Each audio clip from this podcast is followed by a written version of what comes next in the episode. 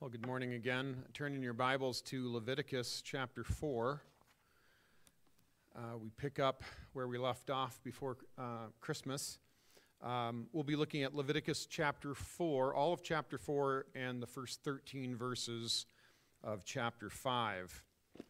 Um, we've, uh, we've, we've called the series that we're in in Leviticus Worshiping a Holy God. And uh, this particular uh, sermon I've entitled Constant Cleanup.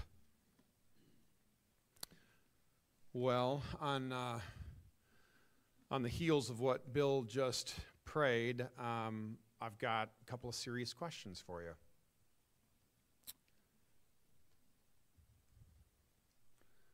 Let me just start off and ask you, brothers and sisters, those who are in Christ, what do you do when you sin? How do you how do you think about your sin? Do you struggle with a particular brand of sin? Do you ask others to pray for you, to hold you accountable so that you might have success in a particular area of, of, of sin and, and holiness? Do you actively try to kill your sin? Do you have a plan? Do you have any sort of strategy?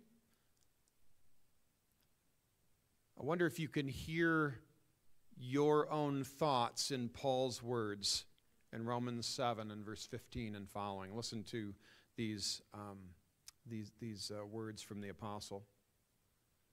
I do not understand my own actions, for I do not do what I want, but I do the very thing I hate. I know that nothing good dwells in me, that is, in my flesh. For I have the desire to do what is right, but not the ability to carry it out. For I do not do the good I want, but the evil I do now want, I'm sorry, but the evil I do now want is what I keep on doing. So I find it to be a law that when I want to do right, evil lies close at hand. For I delight in the law of God in my inner being, but I see in my members another law waging war against the law of my mind. Can you relate? Can you, can you hear the apostles' words and embrace them and think, yeah, that's my struggle too? So I ask again, what do you do when you sin? How, how do you think about your failures? Do you try not to think about it at all? Do you try to hide your sin so that no one else knows? And what does your sin do when it comes to your intimacy with God? Is there any, is there any bad effect in your relationship with the Lord when, when, when you have these bouts with sin and you fail? Have you found that your sin keeps you from Him? I mean, I, we could keep going in, in, in this, this kind of line of questioning, right? Do you sometimes feel too filthy to even talk to Him?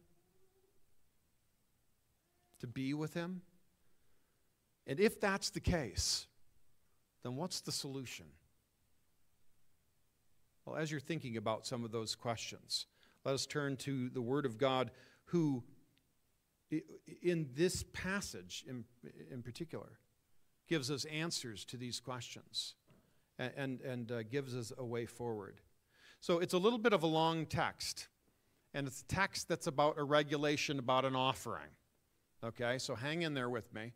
Um, this too is God's powerful, life giving word, even the parts that we don't spend a lot of time in. Um, let me give you a little bit of framework as I read that you could listen for.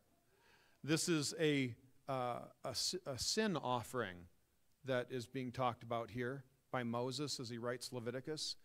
And uh, it's, an, it's an offering that is to purify different groups of people and even the tabernacle itself because of their sin. It starts off with priests, and then it moves to the whole uh, nation uh, together, and then it goes to uh, political leaders, like community leaders, and then individuals. So, sort of listen for those categories, and you'll see us move through the text. So, this, friends, is God's word. Listen very carefully. Leviticus chapter 4 reads like this And the Lord spoke to Moses, saying, Speak to the people of Israel, saying, If anyone sins unintentionally in any of the Lord's commandments about things not to be done, and does any one of them, if it is the anointed priest who sins, thus bringing guilt on the people, then he shall offer for the sin that he has committed a bull from the herd without blemish to the Lord for a sin offering. He shall bring the bull to the entrance of the tent of meeting before the Lord, and lay his hand on the head of the bull, and kill the bull before the Lord. And the anointed priest shall take some of the blood of the bull and bring it into the tent of meeting. And the priest shall dip his finger in the blood and sprinkle part of the blood seven times before the Lord in front of the veil of the sanctuary. And the priest shall put some of the blood on the horns of the altar of fragrant incense before the Lord that is in the tent of the meeting. And all the rest of the blood of the bull he shall pour out at the base of the altar of burnt offering that is at the entrance of the tent of meeting. And all the fat of the bull of the sin offering he shall remove from it, the fat that covers the entrails, and all the fat that's on the entrails, and the two kidneys with the fat that is on them at the loins, and the long lobe of the liver that he shall remove with the kidneys, just as these are taken from the ox of the sacrifice of the peace offerings. And the priest shall burn them on the altar of burnt offering. But the skin of the bull and all its flesh, with its head, its leg, its entrails, and its dung, all the rest of the bull he shall carry outside the camp to a clean place, to the ash heap, and shall burn it up on, on a fire of wood.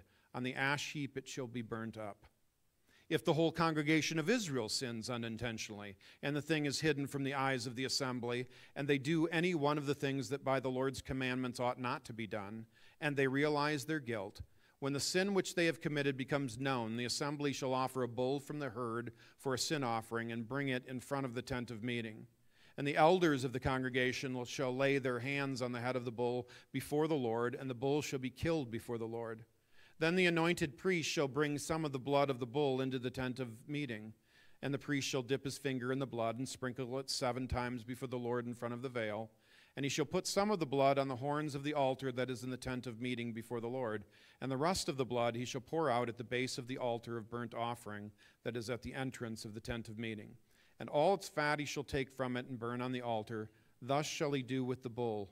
As he did with the bull of the sin offering, he shall so shall he do with this. And the priests shall make atonement for them, and they shall be forgiven. And he shall carry the bull outside the camp and burn it up as he burned the first bull. It is the sin offering for the assembly. When a leader sins, doing unintentionally any one of the things that by the commandments of the Lord his God ought not to be done, and realizes his guilt, or the sin which he has committed is made known to him, he shall bring as his offering a goat, a male without blemish, and shall lay his hand on the head of the goat and kill it in the place where they kill the burnt offering before the Lord. It is a sin offering. Then the priest shall take some of the blood of the sin offering with his finger and put it on the horns of the altar of burnt offering, and pour out the rest of its blood at the base of the altar of burnt offering and all its fat he shall burn on the altar like the fat of the sacrifice of peace offerings. So the priest shall make atonement for him for his sin, and he shall be forgiven. If any one of the common people sins unintentionally in doing any one of the things that by the Lord's commandments ought not to be done, and realizes his guilt, or the sin which he has committed is made, made known to him, he shall bring for his offering a goat, a female without blemish, for his sin which he has committed. And he shall lay his hand on the head of the sin offering, and kill the sin offering in the place of burnt offering.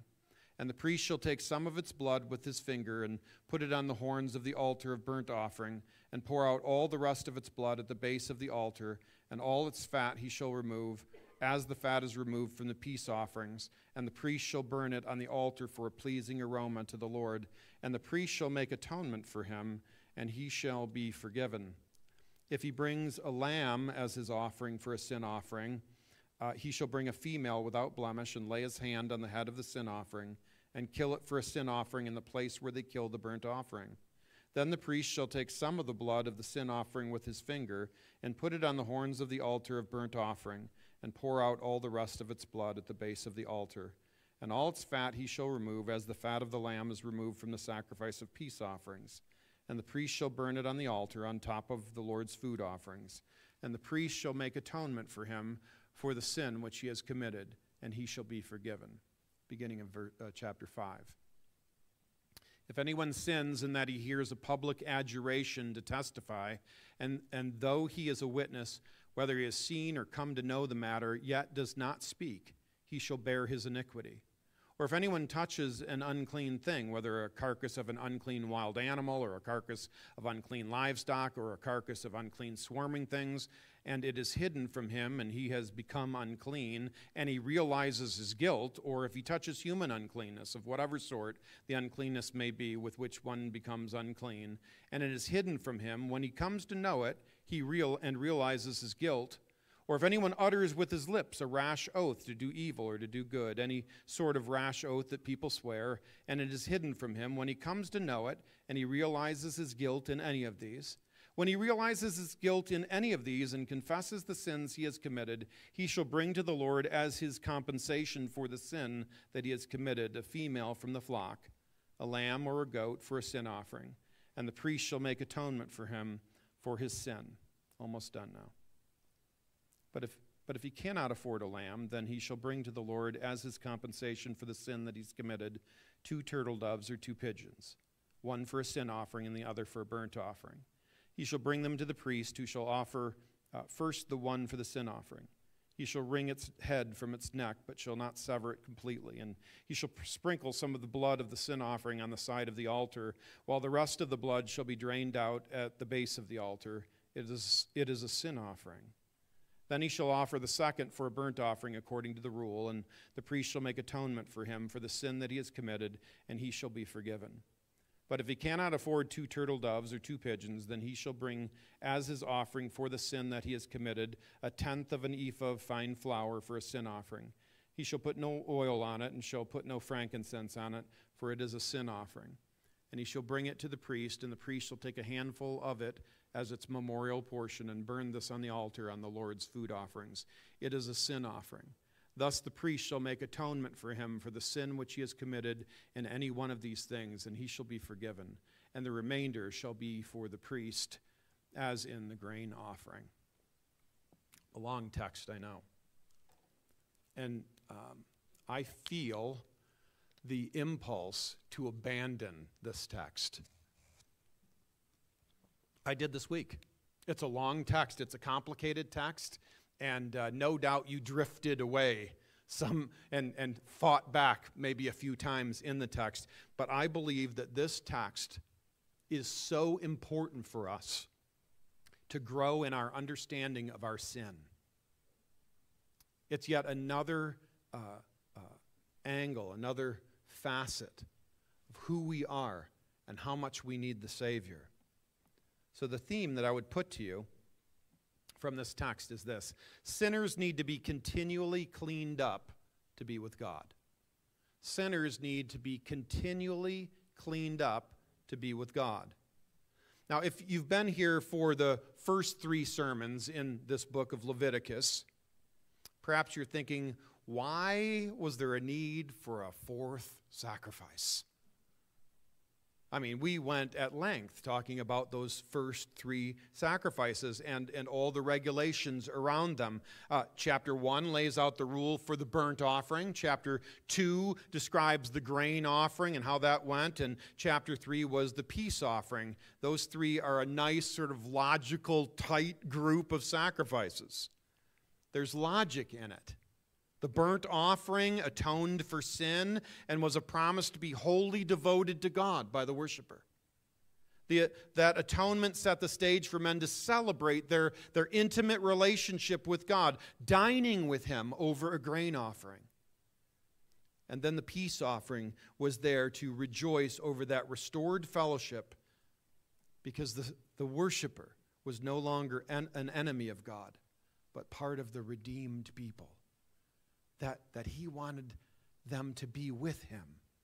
As I said, the, those three sacrifices, they go together so nicely. It sounds like a perfect little package, doesn't it? So, why is there a need for the sin offering described in our text? It's because sin is worse than we think it is. Sin is worse than it initially appears, even as you try to size yourself up this morning. In fact, sinners need to be continually cleaned up to be with God because of their sin. And that's the message of our text today. And in order for us to see it, for our, for, in order for us to, to, to hold on to this theme of this chapter, make it our own, walk out these doors with it, and think through it, and hope to be changed by it, this theme, sinners need to be continually cleaned up to be with God, Moses lays out the passage in this way. At least these three realities he lays out that I want to talk about uh, with you this morning. And, and this is the three. First, sin is pervasive. Second, it pollutes. And third, it requires purifying. Sin is pervasive, that is, it reaches everywhere. Sin pollutes, that is, it contaminates and ruins everything it touches, even the worship of God. And finally, sin necessitates someone purifying the people and even the things that sin makes unholy. Sin's pervasive, it pollutes, and it, and it requires purifying. That's the three realities that, that Moses lays out for us. And, and I want to walk through those three realities to convince you that, that sinners need to be continually cleaned up to be with God. So let's start with the first one. The first reality that leads us to that conclusion is this that sin is pervasive. And it's always been this way.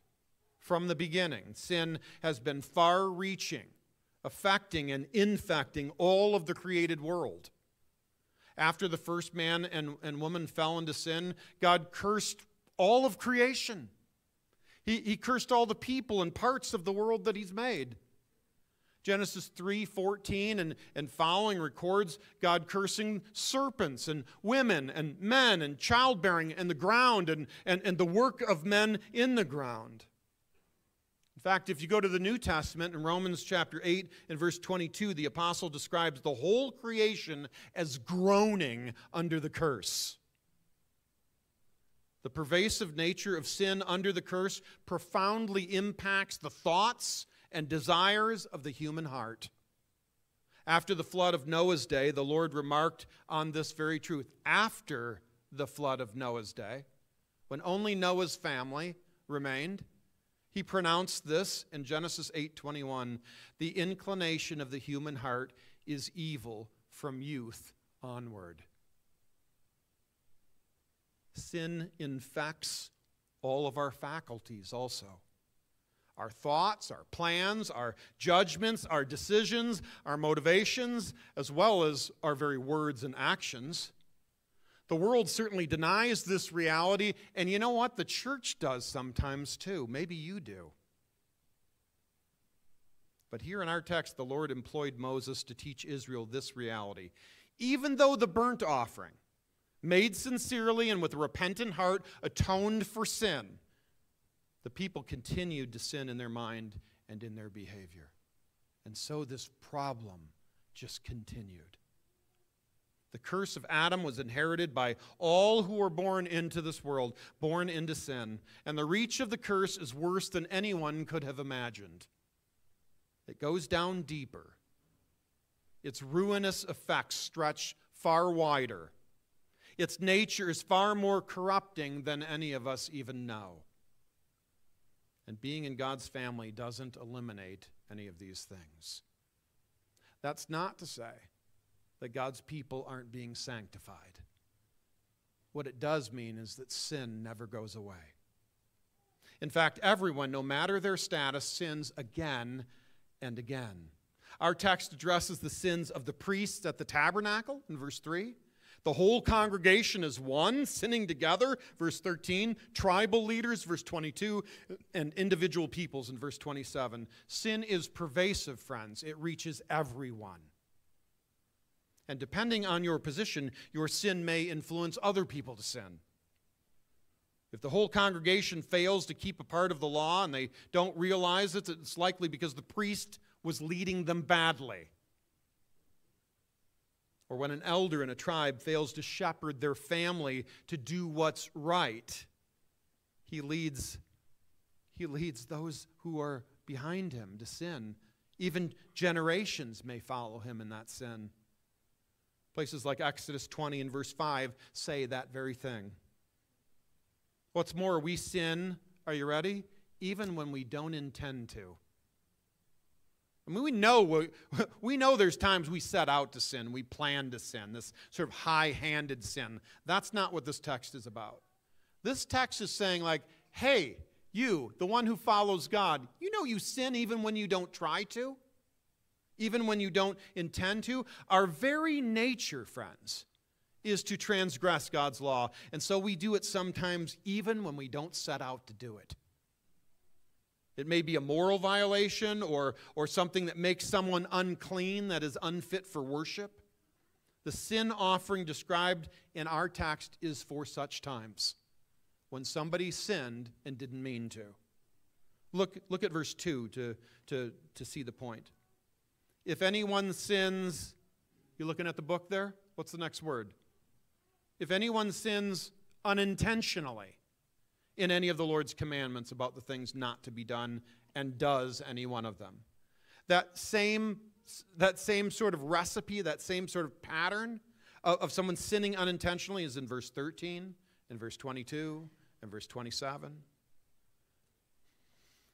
So, why is it important to stop for, for a beat and think about this idea of us sinning unintentionally? At least two, two two things to take note of here.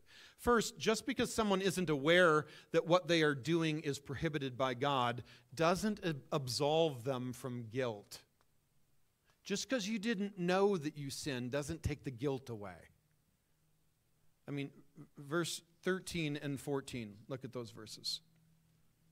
If the whole congregation of Israel sins unintentionally, and the things hidden from the eyes of the assembly, that is, they didn't realize they did it then it says, and they realize their guilt when the sin which they have committed becomes known. Uh, the, the same pattern, verses 22 and 23, 27 and 28.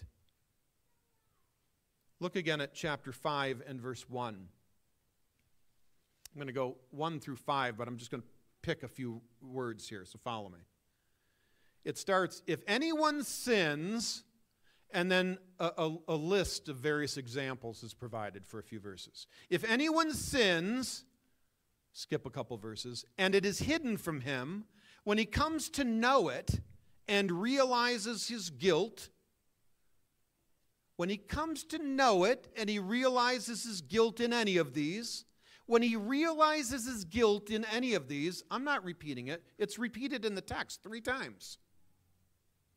These verses do not say that, that one becomes culpable when they come to understand their sin.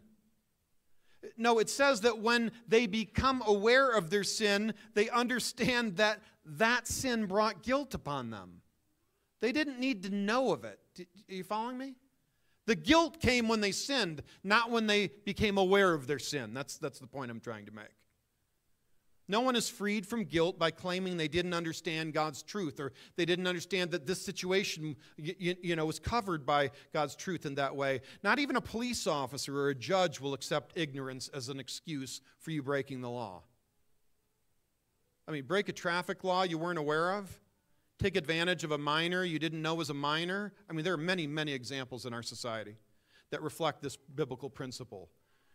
If you break the law, if you violate God's commands, whether you meant it or not, whether you knew you did or not, you're guilty.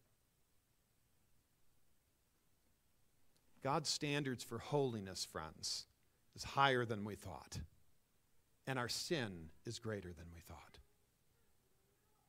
Chapter 5 and verses 1 through 4 gives some examples of how an Israelite may have unintentionally violated God's commandments. But think of a couple of ways a Christian might do so today I mean, there's lots of different things we could think of here, friends. But think of ways you might sin but not mean to. What about a young man being discipled by his father, but he's got a lot more to learn? And he sins in an area that he has not yet been taught about. That happens. I remember a young couple that came to Christ. Um, they were living as if they were married, but they weren't married. They, I believe they had one child at the time. and they became Christians. And they didn't realize they were sinning against God by living together unmarried. When they became known of it, by God's grace, they, they turned from that sin. They got married and, and, uh, and they followed the Lord more closely on that point. But they didn't know they were sinning at the beginning. This can happen. I mean, think about this. The fact that you can break God's law without meaning to, that you could have a desire to do something contrary to God's will but not set out to do it, this teaches us that our sin runs deeper than maybe we thought. Spiritual maturity requires that we grow in our understanding of how sinful we really are. Did you hear me? Spiritual maturity demands this that we grow in our understanding, our comprehension of how really sinful we are, so that we understand how great of a Savior we need. You understand, when you deny your sin, you deny your need for a Savior on an ongoing basis. I mean, John Newton was a slave trader turned pastor. He's the author of Amazing Grace. And in his later years, he famously said this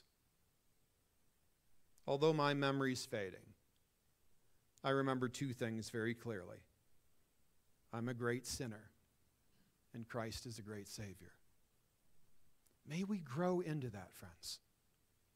May this very text, this reality that we sin and don't even mean to, may that, may that convince us of the, of the greater depth of our sin than we originally thought and cause us to run to Jesus for forgiveness and strength more and more. I would just ask you are you afraid to admit that you have failures?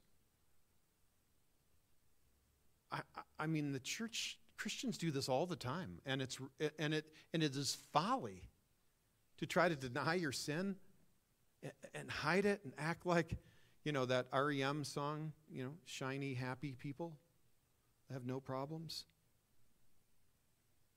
Do you pretend, try to portray yourself as somebody that everything's just fine? No, no sin problems at all here? Friend, we sin even when we don't know it.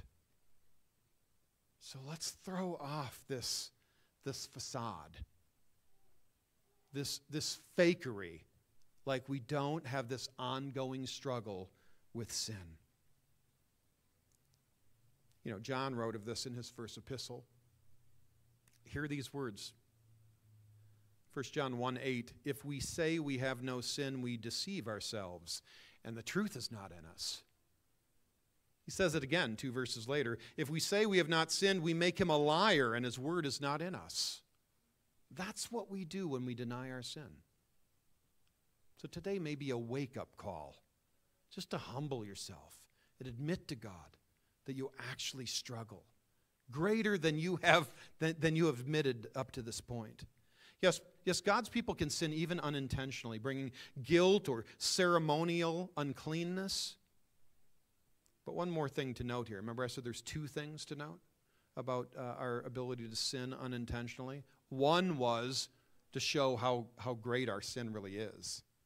The, second one is this. While the burnt offering described in chapter 1 was a free will offering, Remember, I said that? Actually, the first three offerings were like that. They weren't required at any given point. It was like just whenever you felt the need to worship God in this way, when, when you had that impulse, that's when you offered the burnt offering of chapter 1, or the grain offering of chapter 2, or the peace offering of chapter 3. But this offering, the sin offering, was not a free will offering, but it was one that was required whenever a person realized that they had sinned. Do you remember what I said a minute ago? The spiritually mature grow in their understanding of how great their sin is. Which means, if you were an Israelite and mature, you would be bringing sin offerings all the time. The priests would know you by name, even though there were millions of, of them uh, uh, in the camp.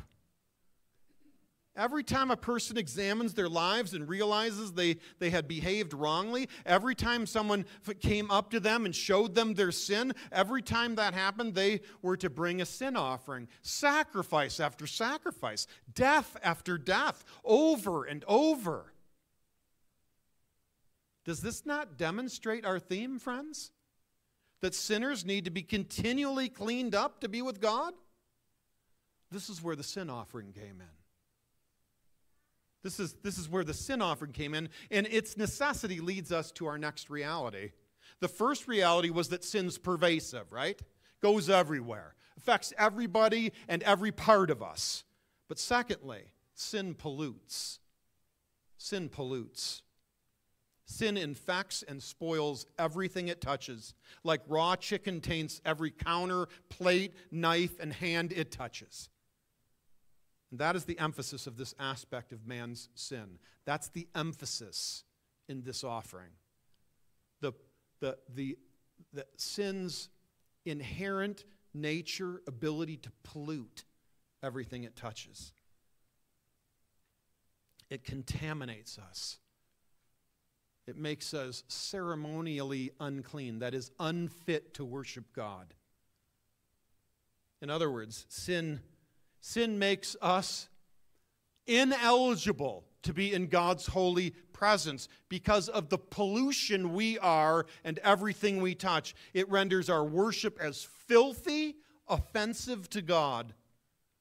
Once someone becomes unclean in the law, they must stay away from God's, God's uh, sanctuary until they're cleansed. Sometimes it's uh, the amount of days that have to pass, but always a sacrifice.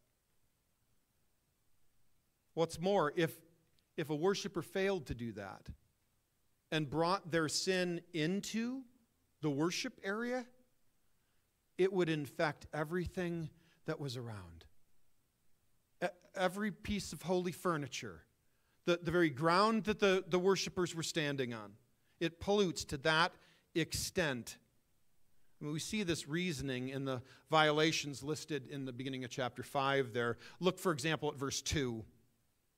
If anyone touches an unclean thing, whether a carcass of an unclean wild animal or unclean livestock or, or, or unclean swarming things, I think it was the other, and, and he has become unclean. We see the logic of this, right? Like, Tom, if you're going to touch a dead animal in the back of the yard, I don't want you to then grill my meat. Right? We, we, we can see the logic in that. Similarly, chapter 13 talks about priests examining when a person has a skin disease and if it reaches to the level of leprosy.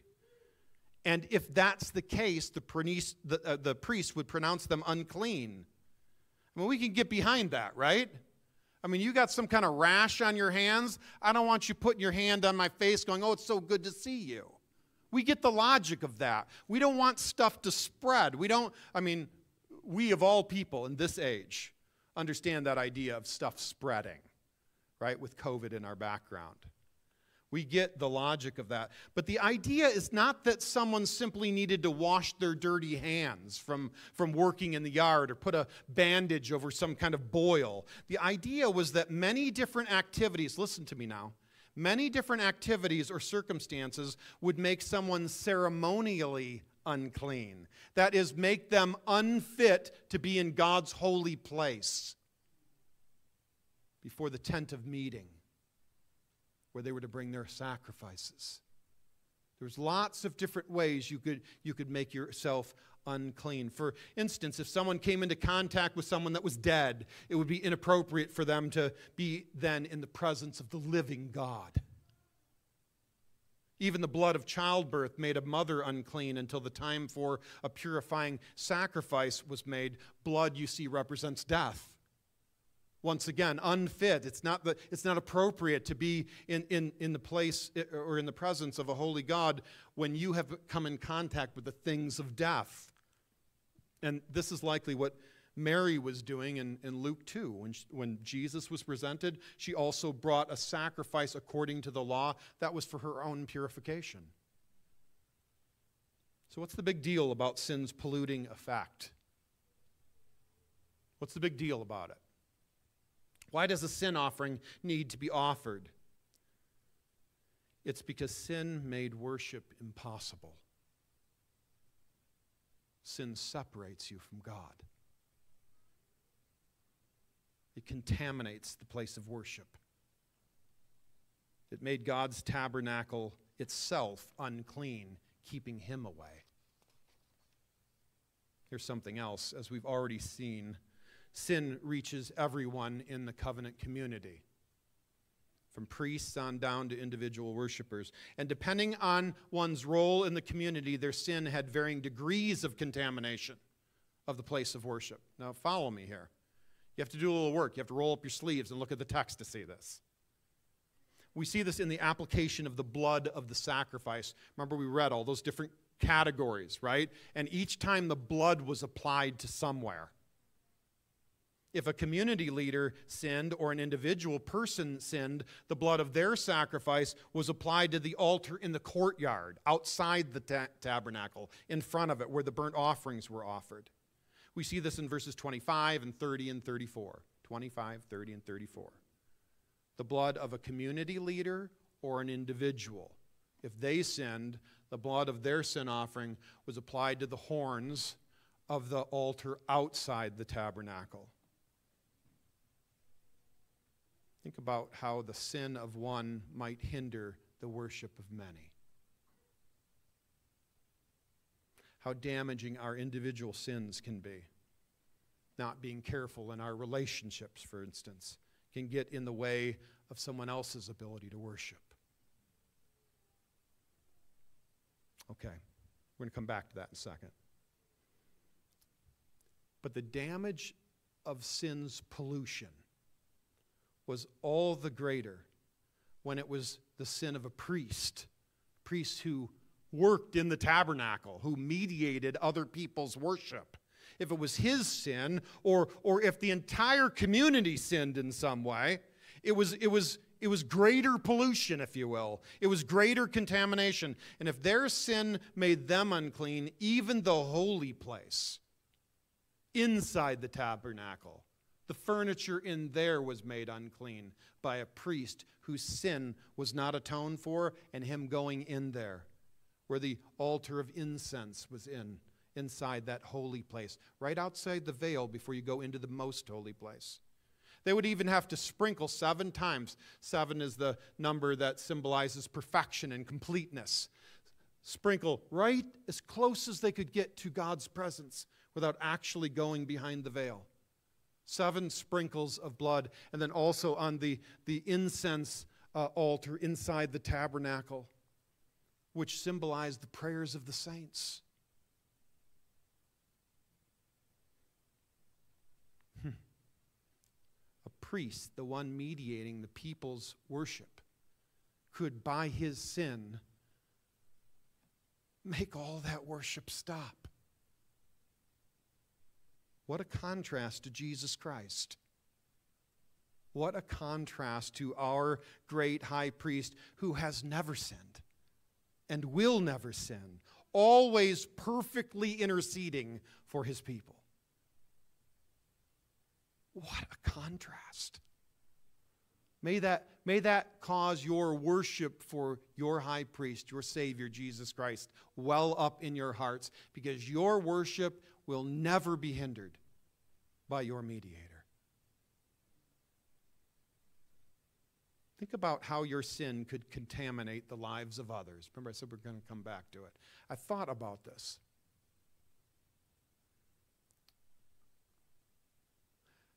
when I read priest, I nat- uh, naturally think of the, the role of pastor. Not that those roles are exactly the same.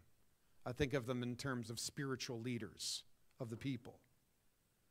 What about a pastor who fails to lead the church in confronting and disciplining sin? What a devastating result on the people. Leading them, perhaps ignorantly, to turn a blind eye to sin. What if a pastor fails to lead the church to be merciful and cultivate a heart of compassion toward the needy? These may be negligent things. They might not be intentional wrongs by a pastor, but they're not fitting for God's holy people. And it affects other people and causes them to drift away from the heart of God in worship and in service. What about not being careful in disputable matters or gray areas? Remember Paul's warning to the mature brother? 1 Corinthians 8, we were just in that book. 1 Corinthians 8 and verse 9. Take care that this right of yours does not somehow become a stumbling block to the weak. Are you careful in those gray areas? Not to cause other weaker brothers and sisters to stumble? Or perhaps you might even think in these terms of Jesus' own words in Matthew 18 and verse 6 Whoever causes one of these little ones who believes in me to sin, it would be better for them to have what? A great millstone around their neck and thrown into the sea and drown and die than lead someone else into sin. Friends, let us examine our lives and never downplay our sin. Let us love others in the church by being careful how we live alongside them. Our sin can not only damage ourselves, distancing ourselves from the Lord, making our intimacy with Him a thing of the past, but it can bring great harm to the faith of others also. Sin pollutes. Why do sinners need to be continually cleaned up to be with God? Well, that's one of the reasons. First, sin was pervasive, it is pervasive. Sin pollutes, and now finally, sin requires purifying. Now, even as I say those words, it, it, makes my mind go in a wrong direction. It makes me think of me purifying me. It makes me think of like, some kind of religious work that I might do to clean myself up. And that's not what this text teaches. In fact, that's contrary to the gospel of Jesus Christ, isn't it? It's not a religious act that buys favor with God and so that he'll switch you from the unclean camp to the clean camp. It's not some ritual that convinces God that he saw things unclearly. No, this is an act of mercy on the part of the Lord. He's the one that instituted this sacrifice. He's the one who made a covenant with sinners. He's the one we saw in chapter 1 wants sinners to draw near. Listen to the refrain of God's purifying mercy in our text. Verse 20, second half. The priest shall make atonement for them, and they shall be forgiven. Verse 26, second half. So the priest shall make atonement for him for his sin, and he shall be forgiven. Verse 31, and the priest shall make atonement for him, and he shall be forgiven. Verse 35, and the priest shall make atonement for him for the sin which he's committed, and he shall be forgiven. Imagine this very lesson taught thousands and thousands of times to just your family. Every time your family brought a sin offering. Sin makes you unclean, but if you turn from your sin and trust in God's forgiveness through the death of another, you'll be forgiven. Your sin will be purified. You will be purified from your sin, rather. I'm imagining a, a, an Israelite mom or dad teaching their kid this. Turn from your sins. Know that your sins make you unholy. You, it, they separate you from God. But God, in His grace, will allow this animal that we have brought to be slaughtered so, so our sins would be cleansed, so that you will not pollute God's holy presence and you'll be able to be here with Him in front of His tent. Yes, believe God's provision of a substitute so that you might be purified and so you might not have to pay for your sins. Earlier, I referenced the principle that God visits the iniquity of the fathers on the children to the third and fourth generation. That's repeated a number of times in the Old Testament. Deuteronomy chapter 5 and verse 9 is one of those places. That's a hard verse, isn't it? The sins of the father will be will extend into the third and fourth generations of those who hate God, it says. But listen to the very next verse Deuteronomy 5 and verse 10. God says, But I will show steadfast love to thousands of those who love me and keep my commandments, this being one of them. Repenting of your sins and trusting in a substitute so that you might be cleansed before God. Sin requires this purifying.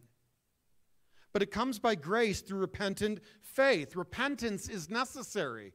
It's the very act of putting your hand on the head of the animal.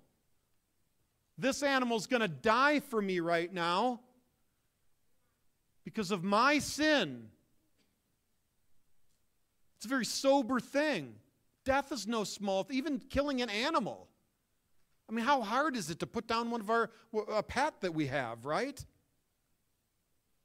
Death is a serious thing, even the death of an animal.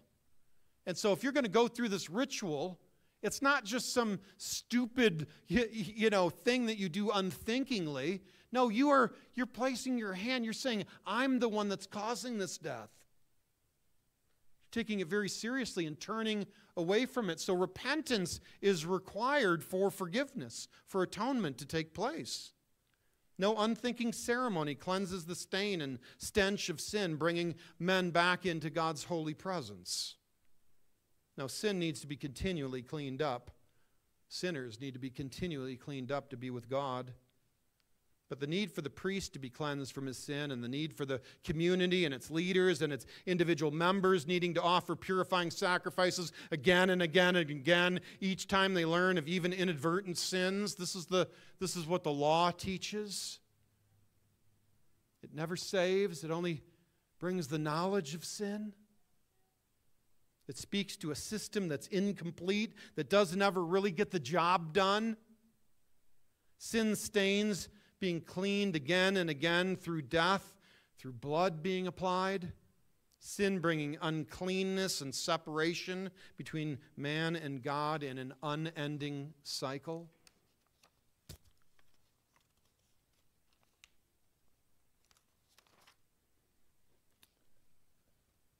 That's the occasion for the sin offering. It was was brought again and again, but it was never meant to finally cleanse men of sin. It was incomplete. It pointed, of course, to Christ, the one who would take away our sins forever, who would make us forever clean before God. Christ's purity, his righteousness, his, his perfect fitness for living with the Father is applied to all who place their faith in him. That's where we start from. So if you haven't yet turned to God by faith, friend, listen closely. Everybody up here.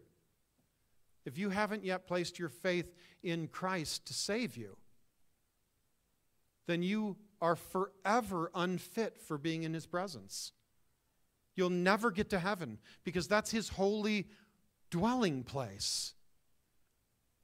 But if you place your faith in Jesus, if you turn from your sins and say, His death pays for my sins and cleanses me from my sins, then you'll be able to have your sins forgiven and live with God forever. Eternal life. Put your faith in Jesus today. Every sinner born into this world needs to do that in order to be cleansed from their sins.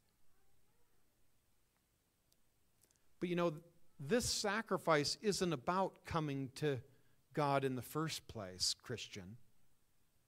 It's about this need for continual cleansing. Even after you're made part of God's family, this idea that your sin makes you dirty and filthy and unfit for God's presence.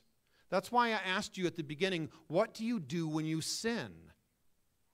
How do you think about it? What do you do with your sin? Does it affect your fellowship with God? Of course it does. Don't rest on the day that you first believed and, and, and never gain from Christ's purifying death on a daily basis. You need that. We, like the people in this text, we discover that we have sinned. We take we take stock of our lives, we examine ourselves, and we see ourselves, hopefully, we mature and grow and see that we're more sinful than what we once thought. But don't try to hide that. Don't try to hide that. Admit your sin, confess it to God.